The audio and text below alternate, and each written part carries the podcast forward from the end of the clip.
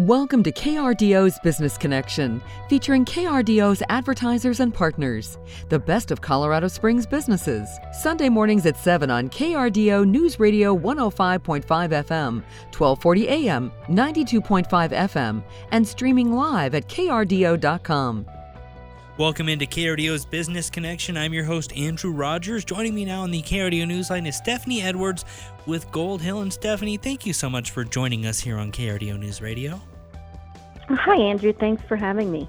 And let's talk a little bit about everything going on and a little bit about Gold Hill as well, because it's one of the premier neighborhoods here in Colorado Springs. It's a master plan neighborhood on the southwest side, and there's so much to offer. And if people aren't aware, let's talk a little bit about everything that Gold Hill has to offer.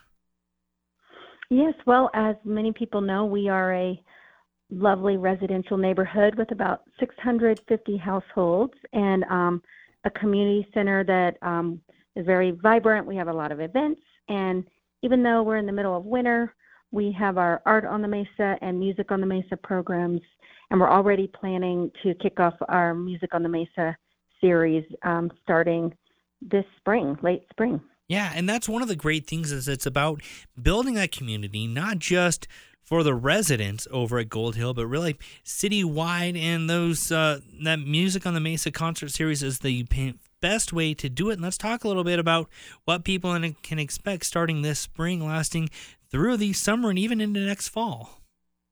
Yes, well, we're kicking off this concert season with the Kentucky Derby that will benefit the Philharmonic Guild. So this will be our fourth year hosting the Derby party, and that's going to be great. We'll have music and food and festivities around that whole Derby theme, and even some horses out there for photo ops. And then we move into the Pikes Peak International Hill Climb kickoff concert on June 2nd, and we're really excited to be hosting that again this year.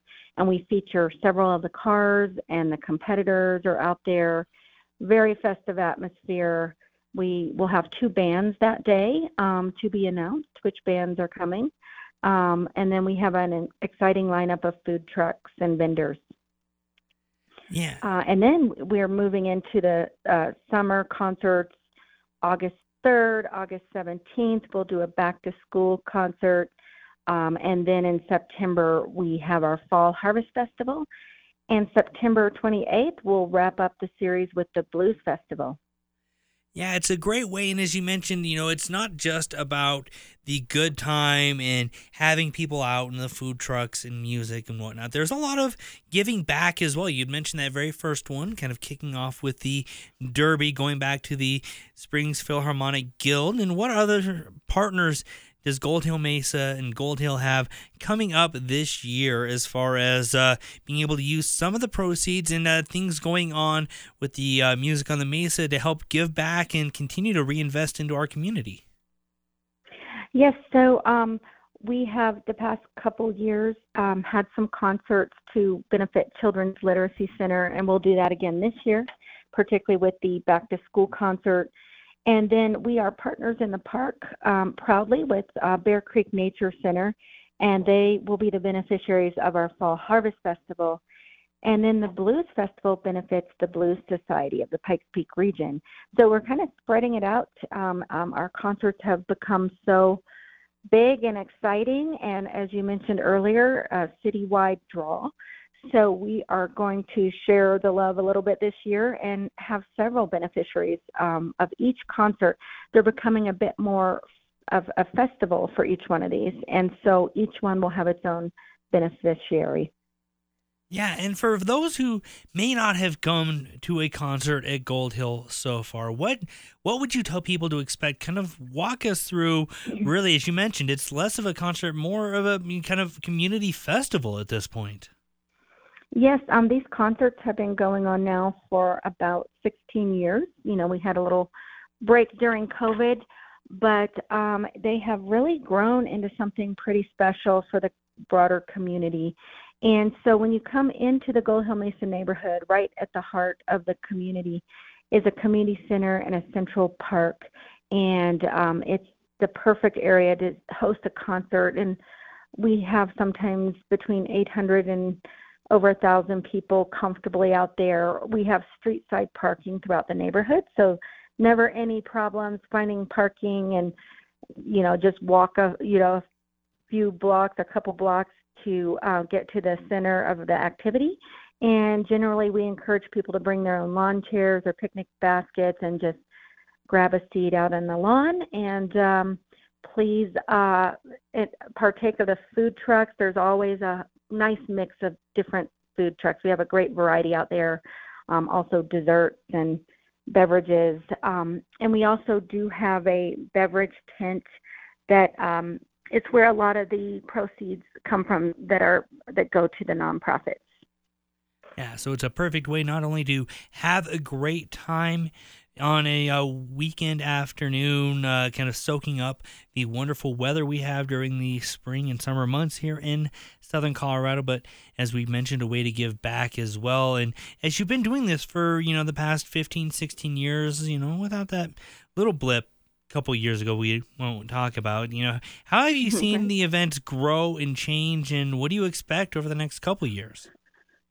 Well, I think just bringing the arts back in general to an urban renewal site like we have there at Gold Hill Mesa, it's part of the principles of revitalizing an area.